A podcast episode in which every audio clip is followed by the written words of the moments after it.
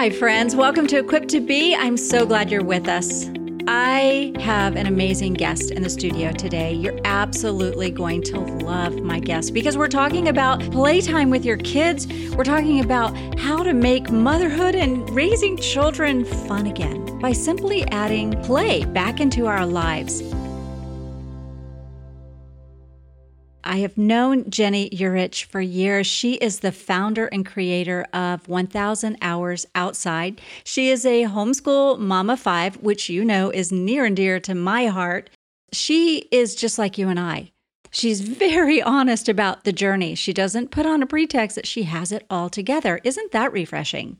We're not only going to talk about her newest book, which I have to tell you, you must simply get and read and get your highlighters, Get your post it notes, whatever you do to take notes, so you can be encouraged, equipped, and just chill out in the parenting journey by enjoying some playtime. So, Ginny's book is Until the Streetlights Come On How a Return to Play brightens our present and prepares our kids for an uncertain future. I don't know about you, friends. Just the title alone makes me go, yes. So, with that, I want you to welcome my friend Ginny Yurich to the program. Ginny, thanks for making time in your super busy schedule to come on Equipped to Be. Oh, I am so thrilled to be here. It has been such a treat to have gotten to know you over these past several years. It's always I think, a little bit more fun to do podcasts with people that you have actually met and spent time with. Well, yeah, because you have a little, you know, you've got some little inside stories, some funny things that have happened, shared moments and memories, and and I absolutely love that. But you know, I was listening as I was preparing for the podcast with you, and even though I know you, I've watched your children. You are so multi-talented. I I was we were at a conference this year and here you were up there playing the piano, and your kids were singing, and one of your daughters was playing the guitar. And it was just fun to watch your family in action giggle, enjoy each other, enjoy being with you and, and your husband, Josh, and making memories together outside of a classroom. And so it has been fun, but you are quite an accomplished pianist.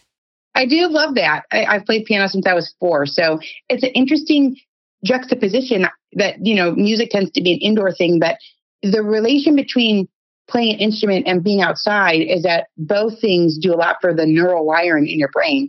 And so it's a really fun thing. We love music in our house and our daughter, she does play the guitar and then the other one sings with her. And that's fun because you can take it wherever you go. We travel a lot like you do for different conferences and things. And so the guitar always comes along. Yes. All right. So tell my listeners, for those that aren't familiar with you, you have a massive movement of a thousand hours outside. It, it was started simple and has really grown. Tell us a little bit about that journey.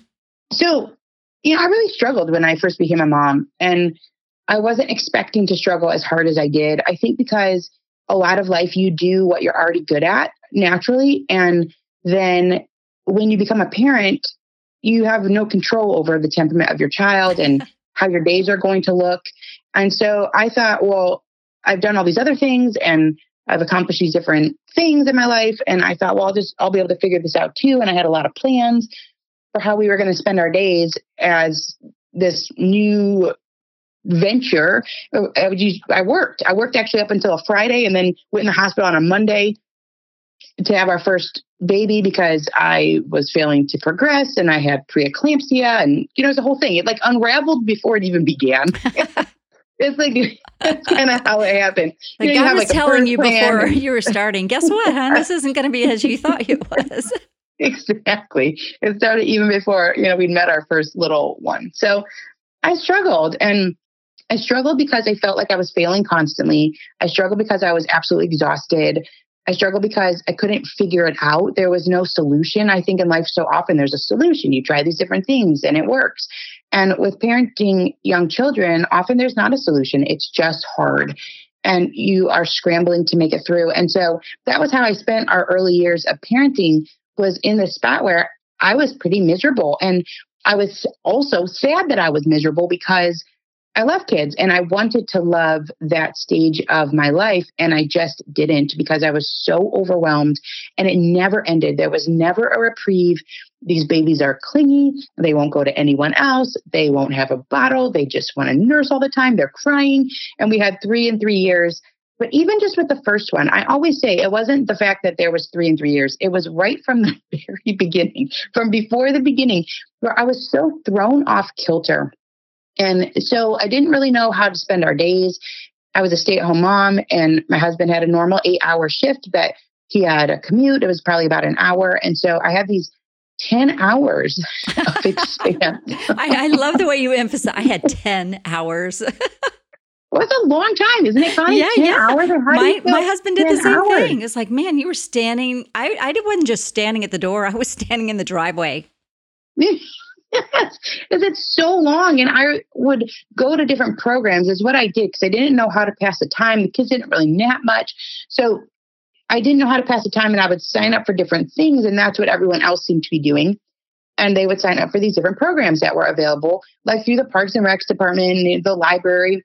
And it was so much effort physically, mentally, emotionally to get small children out the door. You have to remember all these different things, and they're all crying, and they all have to be dressed, and then they spit up, and then this one has a diaper blowout, and and you're just, and it's all unseen, and you're just in your home drowning, basically, yeah. trying to get to these different programs. And then I would remember that we would get to the program and that wasn't a reprieve either because you're trying to juggle your kids to listen to the story that the librarian is teaching or you're trying to get one kid into the pool but the other kids want to go in the pool and the kid that's supposed to go in the pool doesn't want to go in the pool and everyone's in a slippery bathing suit and you're just you're just you can hardly survive absolutely I, every listener right now can just go she's describing my life yeah, and, and in a lot of ways, it's it's pretty, it's kind of awful, even though it's good. And the biggest thing is that it would be often 11 a.m.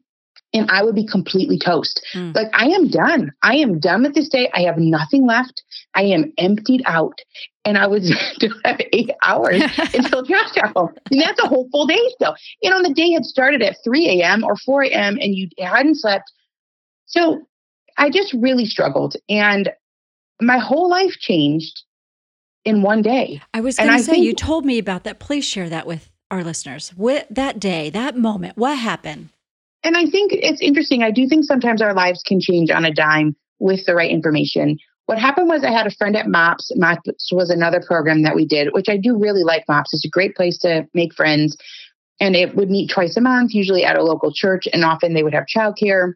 I always tell people my kids wouldn't stay in the childcare. They were so clingy. so I was, I was like bouncing crying kids on my lap. But I did make some good friends there. And one of my friends came to MOPS one day, and now we are a homeschooling family. And this friend was going to homeschool too, but her oldest son was one year older than our oldest son. So she had started to do some research. So I was getting this like trickle down effect, which was fantastic. And she came to MOPS one day and she said, Charlotte Mason says kids should be outside for four to six hours whenever the weather is tolerable. And Connie, I didn't know who Charlotte Mason was. I'd never heard of anything like this. I didn't know at all that Charlotte Mason, I learned, I think years later, that Charlotte Mason is actually from the 1800s. I think if I had had that piece of information, I would have been like, in one ear, not the other, but I didn't know. And yeah. so she said that, and I just thought, well, that's ridiculous. And that's what I thought in my mind. Four to six hours. Nobody does that. Nobody has that much time. And more so, what in the world would the kids do? Because I was looking at these small activities that we did that lasted 45 minutes, and it was absolute chaos trying to get the kids to do whatever that 45 minute program was. And I would think about the different crafts that we did at home, and everything would last 12 minutes or 10 minutes. And so it was just kind of a total mess. And I didn't want to do it because I thought it sounded like an awful idea. But then she asked me if I would do that with her, go outside for four to six hours. And I thought, well, goodness, no, what an awful idea. no, you know, but I did it because I ended up saying yes because you're trying to make friends. This is like a, another big part, I think, of early childhood where you can't finish a conversation and you're so underwater. Mm-hmm. And so I ended up saying yes because I thought, well, she asked me to do something, I'm going to try and do it. And this was the life change. This is where the life change happened because we went to this park in Michigan in the fall. It was beautiful. September is really nice in Michigan. We went to this park. The plan was to go from nine in the morning till one in the afternoon. I mean, this just seems like the most simple thing, but it truly changed my life. And I am thinking, Connie, that this day is going to crash and burn, that the kids are going to be fussing the whole time. It's going to be so awful. It's going to be like the swim lessons eight times longer of awfulness But I went and we didn't bring anything. That was part of the whole gig is that you don't bring toys with you mm-hmm. and you don't bring books and you don't bring crafts. I'm thinking, what in the world are the kids going to do? They for four hours. We're not bringing They're anything. not playing with their VTech games. Right, right. So don't bring anything. We brought food and water and a blanket. Uh-huh. And so here I am, ready for this day to be the worst day of my life. But I tell people it was the best day of my life because mm-hmm. after three years, and I had a three year old at the time mm-hmm. and a one year old and a baby. After three years, it was the first good day I had as a mom. Wow. And I'd not had one. I'd not had a good day up until that point. And so what happened was for four hours, I sat on a blanket with my baby. My friend had a baby, and the babies would nurse and sit and, I don't know, interact with each other, interact with the grass, look around. Trees are definitely like nature's mobile. There's a lot going on outside. And the older kids, my friend had two older kids that were preschool ish age, and so did I. They just played. Connie, they played. I didn't even know. I, what a silly thing. I had no idea that the kids could run around for four hours and they would come back and get food when they wanted. This was a, a grassy spot that was away from a parking lot. There was a very shallow creek bed that ran through. And that was it. No play structure, which I almost think is better because you're not worried about your one year old falling off or getting pushed off. And for four hours, I had a chance to catch my breath mm. and I had a chance to find reprieve and for my blood pressure to drop and to have a conversation, a meaningful conversation with another person. And so my life changed that day. At nine nine in the morning till one in the afternoon at the park, we packed up to go home. The kids fell asleep, which Fresh Air does that, and that was a miracle. My kids never fell asleep at the same time. And all of a sudden, it's three, four o'clock, and now I'm super close to my husband being home. And it was the moment where I realized, oh, maybe I don't just have to survive this. Maybe mm-hmm. we can really enjoy it. And it was a life changing day for me, literally. And we did. We changed the way that we were doing early childhood from that day on, dropped a lot of those short programs, looked for a couple days every week that had the best weather, met up with about five or six families that would come some, you know, everyone would come sometimes. So there was always at least one other family there. And that really helped. And there's other kids and multi age and all of that. Mm-hmm. And for years, for two years, we lived that way where we were getting together. It was about 18 to 20 hours a week of this outside time, mm-hmm. more in the summer, less in the winter. We live in Michigan. So I was going to say, that's you can't go out too much.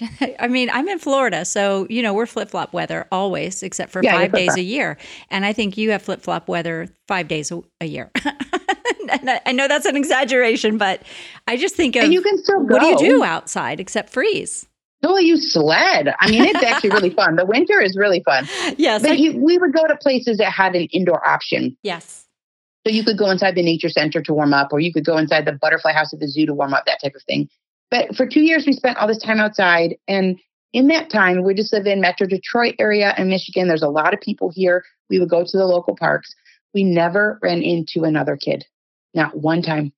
It was so bizarre and the kids just were not outside. And I read a book by mm-hmm. Dr. Scott Sampson called How to Raise a Wild Child, where he said the average kid is outside for four to seven minutes a day, but on screens for four to seven hours a day. So in 2013, I started to write about our experience because it had been so transformative for me. But then also, when you take your kids outside, and this is what I didn't know, it actually really benefits your kids, and the benefits tend to be lifelong. So we're talking about their cognition, their physical bodies down to their skeletal system and their eyesight. There's so much going on there, their emotional state, their social skills. And for families that are interested, they can find God's creation is displaying spiritual laws, so it can help them spiritually too. And all of this is happening just by stepping out the door while you're making memories and while you get a chance as a parent to catch your breath. So that's where it started. So you know it's funny. I I recently went and I was recovering from something and one of the practices that I was supposed to do was uh, wake up in the morning, you know, do some stretches and stuff and then go outside. This is what they're teaching you, to go outside with your shoes off so your feet touch the ground. And it's and you can just kind of feel the dirt in your toe or the sand or whatever it is, the grass crunching under your feet and get some vitamin D because the benefits of vitamin D. And here, it's almost like it's revolutionary now when you're saying when you were saying like Sonya Shafer was talking about this, you know, a hundred years ago. Why have we drifted so far, Ginny, from going outside, enjoying nature? And like you said, I mean, you can see God in everything. I love what you said. I thought this was perfect. Trees are nature's mobile. I mean, right? Mm-hmm. You can lay your baby down and that tree just constantly, something's always moving to capture their attention why did we move yeah. so far away from being outside and playing and and just experiencing life in a different natural format? Well, it's an interesting question. I think that in generations past, no one focused on it too much because it was the default. It was what you had to do because there was nothing else to do. So obviously, people, whether they lived through it or they've heard of other people talk about it, if you look at childhoods that were in the 90s and before, there just wasn't as much screens and there weren't as many extracurriculars. And if you look at parents maybe in the 60s and the 50s, often a lot of families only had one car and the dad would take the car to work and the family didn't have a car to, to go do all this running around after school to go to piano and gymnastics. And it just wasn't as much of an option. And so what kids did is they played in the neighborhood with other kids mm-hmm. and no one paid attention no one paid attention to it. No one was like, oh, this is a really valuable thing. It was the default. It was all that you could do. Yeah. Yeah. Because society was set up in this way that it honored childhood, I don't think on purpose, but because that's just how it was set up. And so there was big changes that all happened at the same time. It was a combination of this increase in screen usage and this no child left behind head start mm things that happen in our educational system that give this idea that childhood is a race, that mm-hmm. you, your kid might be behind. I mean, the verbiage there is so strong and your child might get left behind. So there's that piece of it. There are the media pieces where there are some kids that have gotten kidnapped. It's very small. The numbers are extremely unlikely. And yet there was massive media coverage because media changed. And then we have this college piece where colleges seem like they've gotten more prestigious when they really haven't. They just are having more people apply and they're sending out more marketing materials. And so they're saying, we're so exclusive. And yet nothing has changed. It's just that more people have applied. So they've denied more people. And they have purposely tried to get more people to apply.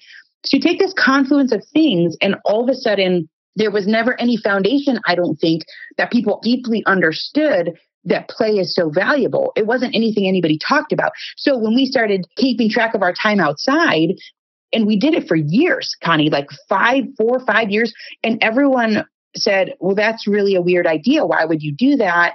No one's ever done that before. No one's ever paid to the attention to the amount of time that they spend outside. It's because that's just how society was set up, and nobody, I don't think, really had a good grasp of what the benefits were. And it's only now when we've lost it. Oh, I was just gonna say that, that you don't pay. It's yeah, like you don't back around. Yeah, I'm sorry about that. Yeah, it's kind of like you don't appreciate what you have until you don't have it. Yeah, and you just don't know. I don't think anybody knew. I mean, parents would kick their kids outside. That was just the joke, right? Was, I talk about the family across the street that the the mom, you know, would lock the kids out in the summer, and I don't think she did it because she was like, I mean, oh, the kids, they're going to clear their lymphatic systems. you know, this is going to be great for their eyes. You just do it because there's that's what you do. And if your kids are inside all day and there's only reruns on TV, they're just going to be at each other's throats and they're going to be messing everything up and they're going to be irritating the mom. And so that was the way that we ran things. My father in law grew up on a street that had 72 kids, I think he said, with in the first six houses on either side.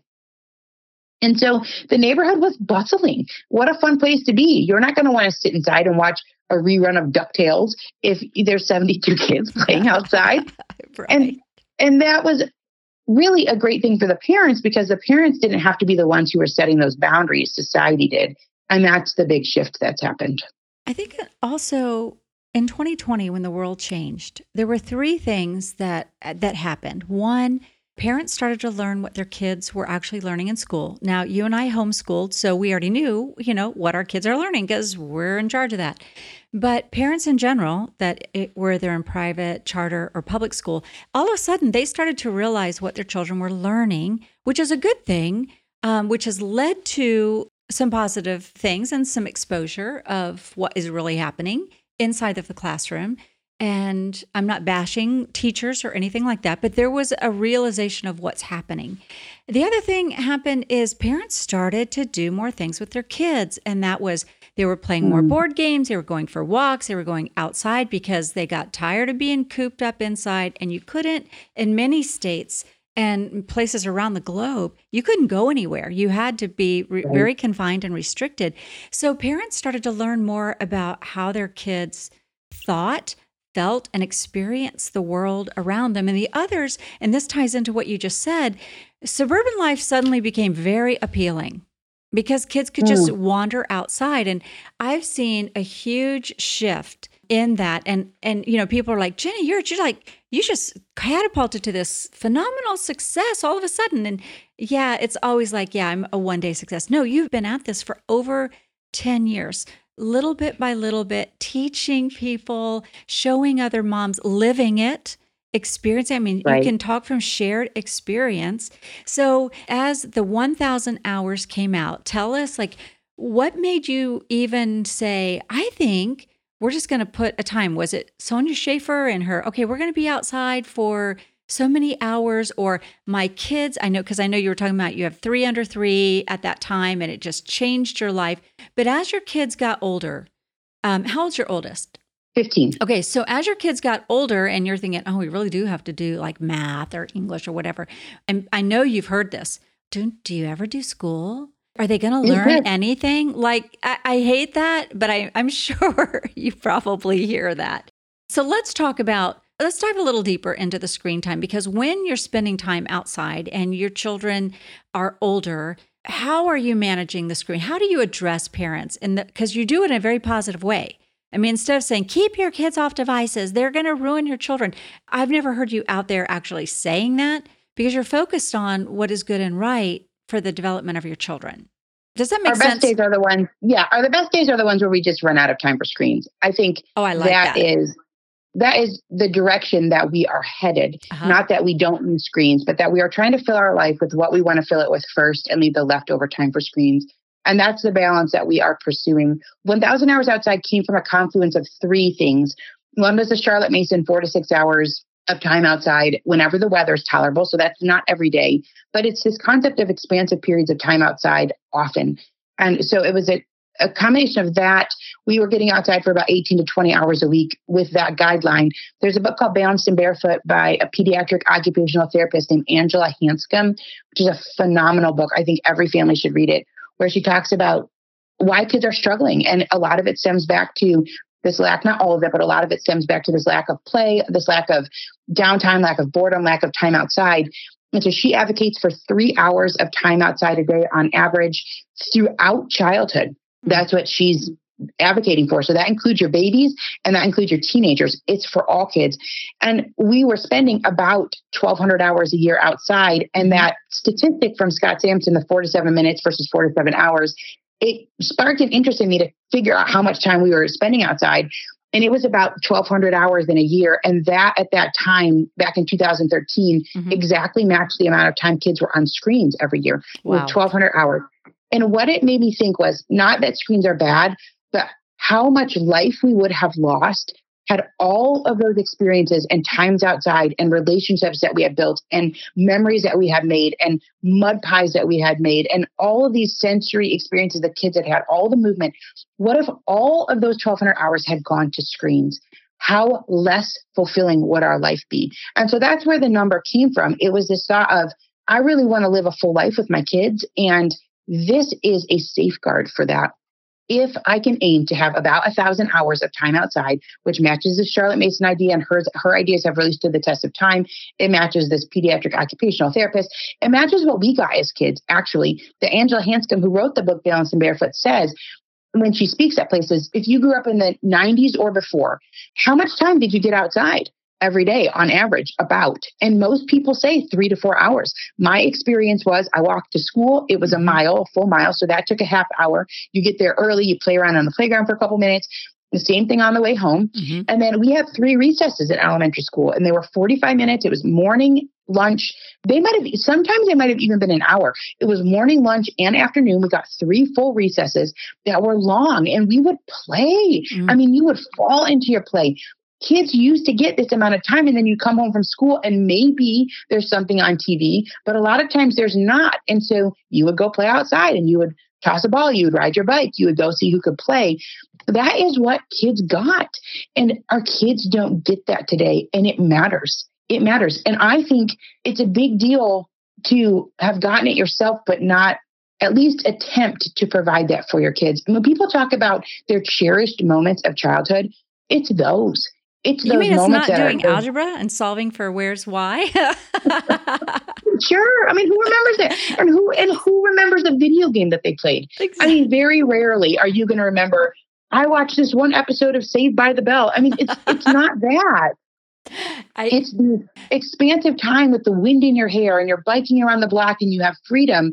And so it's an interesting thing to to take the perspective of what does our kids' childhood look like and feel like. And I talked to this young man named Sean Killingsworth who's trying to get kids on college campuses. He's 20, he's in college. He's trying to get kids on college campuses to get together without their phones. Now, he grew up after the 90s, and mm-hmm. he said his childhood was a social wasteland, and he grieves. He, he lost it, Connie. He lost it. Mm. And there was no one to play with and there was no one that wasn't on a phone or a game boy and you can't be yourself because everything might be videotaped and shared to others.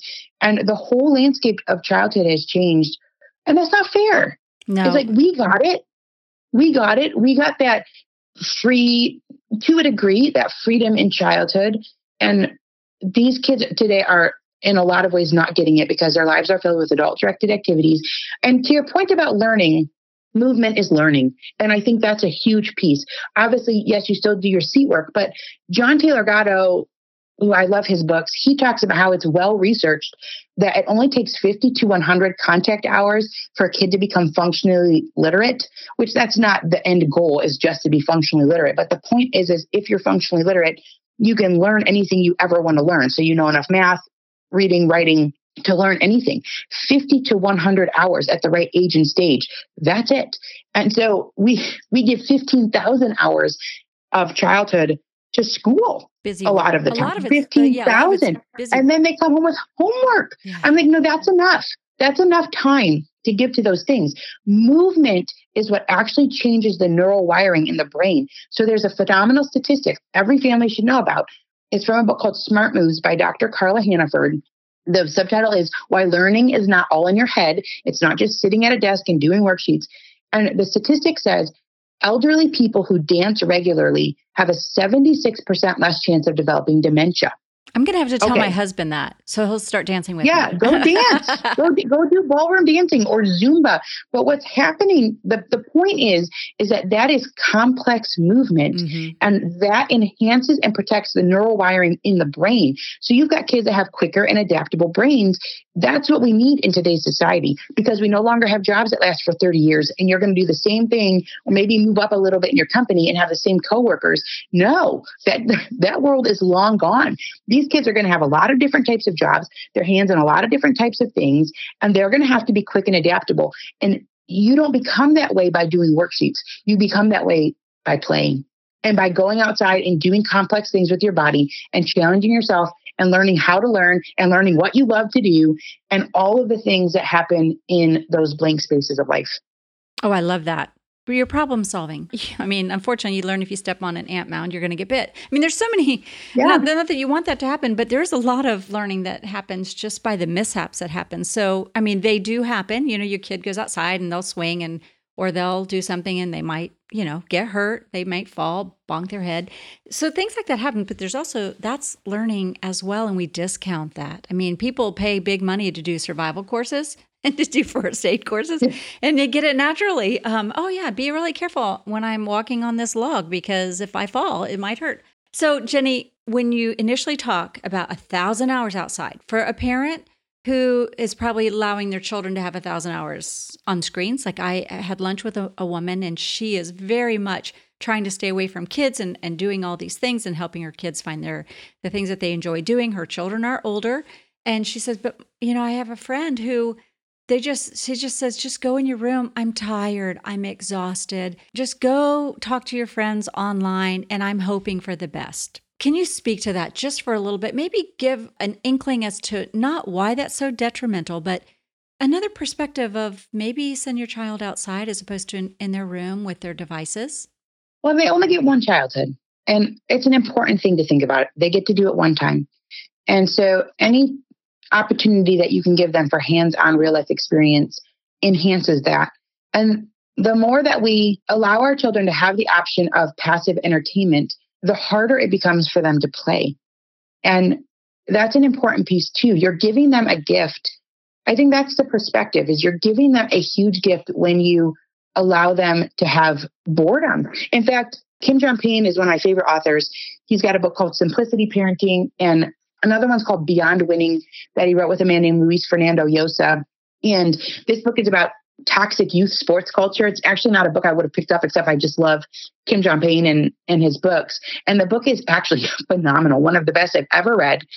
Anybody could read it, whether you're dealing with toxic youth sports culture or not. And one of the sentences in that book says, When your kids are bored, you have not failed.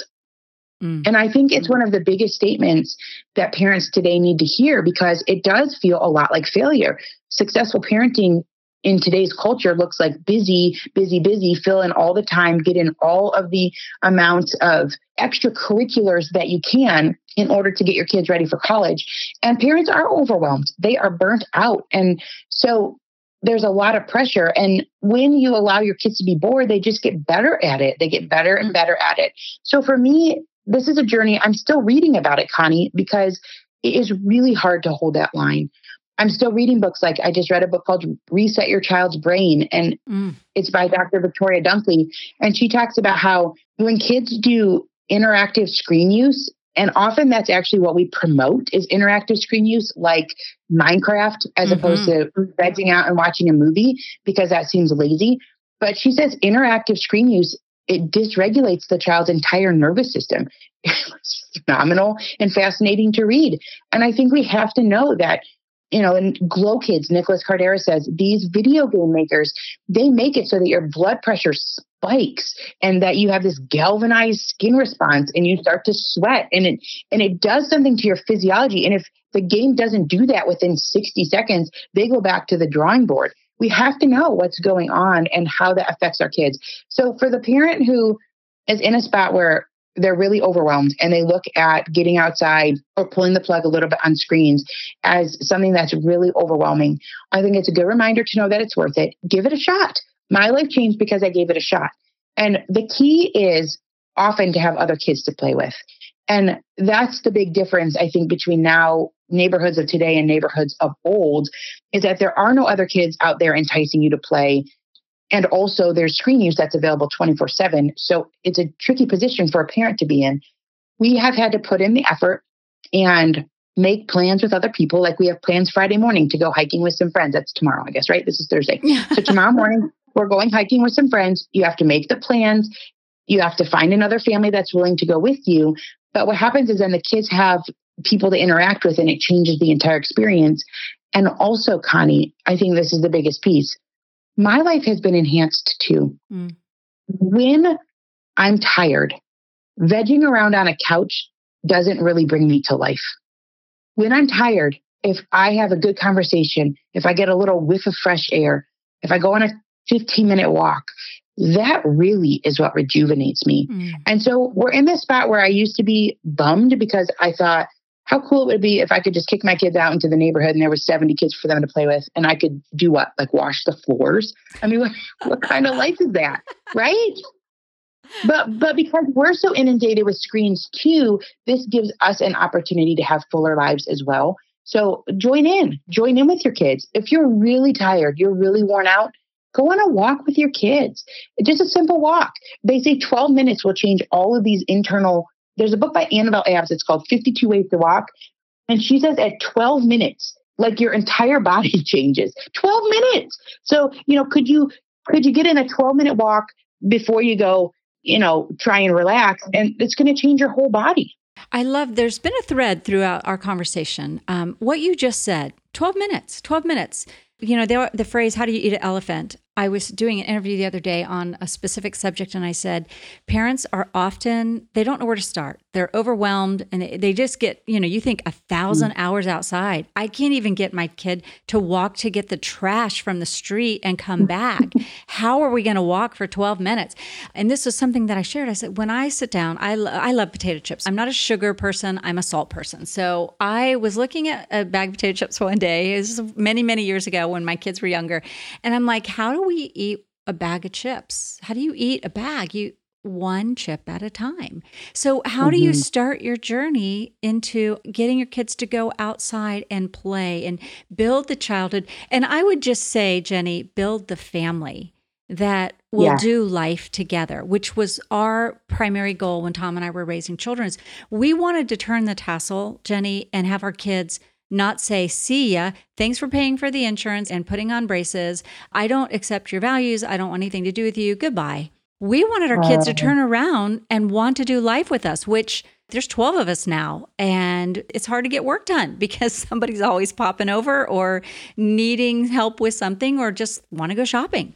So, one chip at a time one little 12 yeah. minute walk, one little act of what you said, Ginny. Listeners, I want you to go back and re listen to this because Ginny has shared some real truth that will not only transform your life, as Ginny was saying, it transformed her life. It made her from a mom that was overwhelmed and not enjoying the motherhood process at all, not enjoying her kids because of the way parenting and motherhood can be to actually getting excited from taking a, hey kids i need 10 minutes to lay on the couch to i just want to go for a 10 minute walk and i would imagine a lot of your kids would be can i go and you want to say no yeah. just stay home this is my time but you heard ginny talk about how her life as a mom of many as a mom of five kids 15 and under transformed her life. It transformed their family, her husband and hers relationship. I've seen them in action.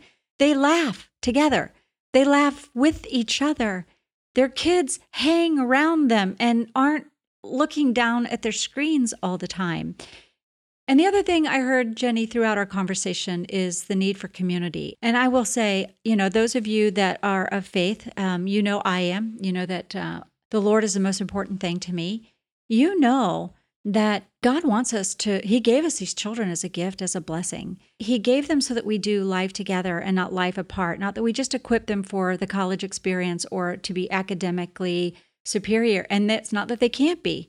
And it's not that you, you know, spend all day outside and you never get any quote schoolwork done. Ginny hasn't said that. What she said is find a few friends. She didn't say go find a school. And I'm not saying there's anything wrong with school. She said find a few friends Start small.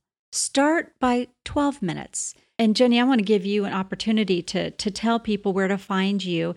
And friends, I'll have reference to all the books Ginny mentioned, to the show itself over at conniealbers.com.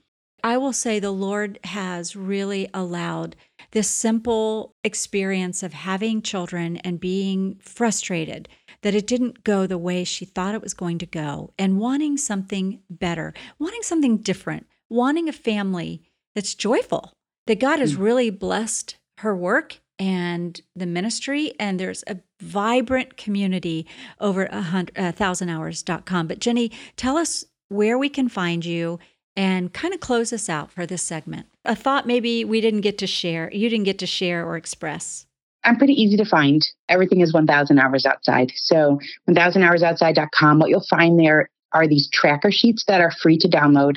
They've been designed by 1000 Hours Outside community members around the entire world.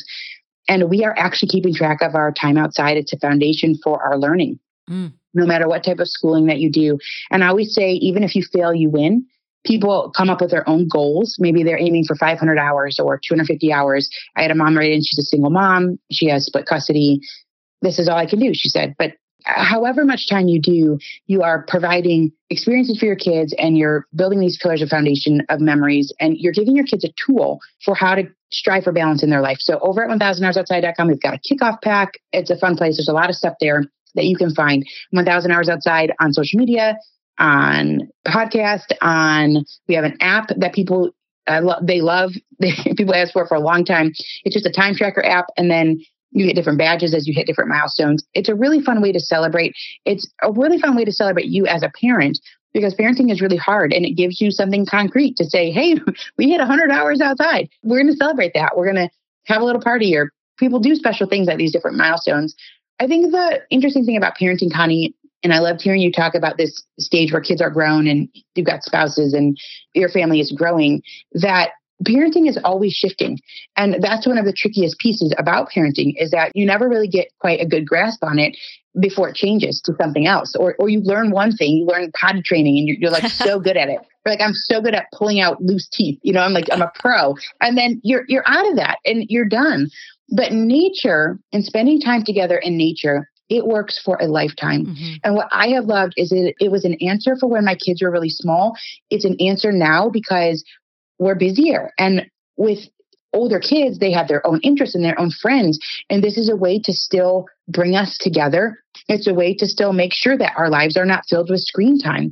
And it still works and it still will work. I talk to a lot of parents who have older kids and they connect through experiences outside You've got kids in your 20s, you've got grandkids. I ask people often a favorite memory from their childhood that was outside. Connie, I cannot tell you how many people talk about their grandparents. Mm, and so because they have time. they have time. Yeah. And but this is a parenting strategy that will work through grandparenting. Yeah. And it's one of those things that works. It works even if you don't have kids. If someone's listening, there's a lot of people that do 1000 hours outside. They don't have kids at all. They do it with their dog. There's, you know, they're younger and they they're not maybe they're not married, they don't have kids yet. And they're in that stage of life and it just works. And there's not much else in life, I think, that works that spans that gamut of time. And our kids have had so many adventures together at this point. It it's actually really fun. We've laid this foundation of kids who know how to trust their bodies and who have learned what their bodies can and can't do.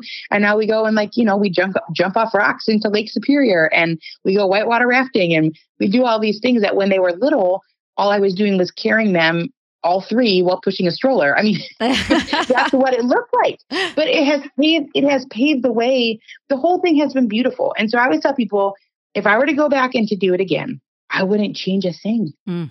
I would just want to do it again. Yeah.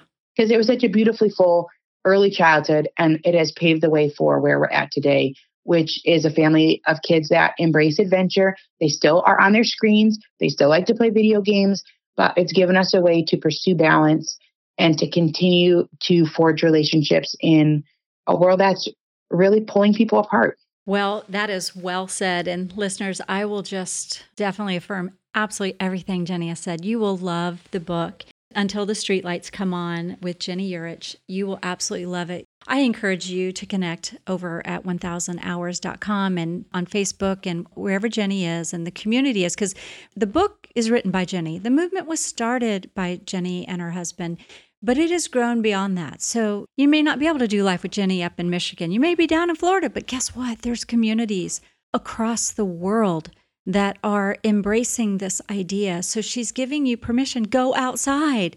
And I will tell you, we raised our children that way. Our vacations were hiking and beach trips and everything mm. outside. And my kids, when we sit around the table come the holiday seasons or we get together literally every week. Ginny, yes, we are a family yesterday was all day with two of the kids today is going to be in the day before i mean it's just like uh, when i was working on my book my agent asked me a question and she goes how often do you see your kids i'm like uh every day she goes well like all of them i said well there's not a day goes by that i don't see or talk to or have some funny text thread going with all 10 of our family members. And that's what we want. That's what we want. And I know that's what you're building. And I'm just telling you, listeners, it is possible to break free from the devices. It is possible to not have all this teenage rebellion and and sibling mm. fighting. Yes, you're gonna your kids are gonna fight. It's just they're humans and they're not always gonna agree and they're not always gonna want to go on this particular hike.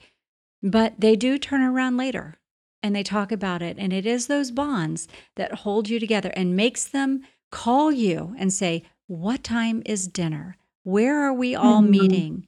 That's what we're aiming for. We don't want broken, fractured families. And I don't believe you have to. And I really believe a thousand percent in Until the Streetlights Come Home and the 1,000 Hours Outside. It will bless your family.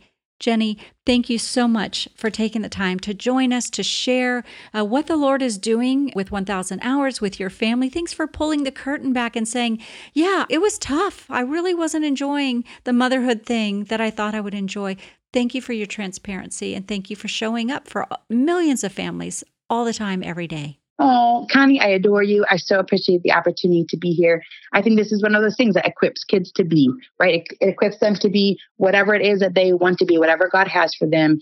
This lays the foundation for them, for their relationships, for their social skills, for their emotional health, for their physical bodies, and of course, for their mental Uh, quickness and capabilities for a lifetime. So I am so honored and I can't wait to see you at conferences this year. I know. We'll be on the road soon, my friend. Enjoy the day and yes. thanks for coming on Equipped to Be. Friends, thank you for tuning in and make sure you go over to conniealbers.com.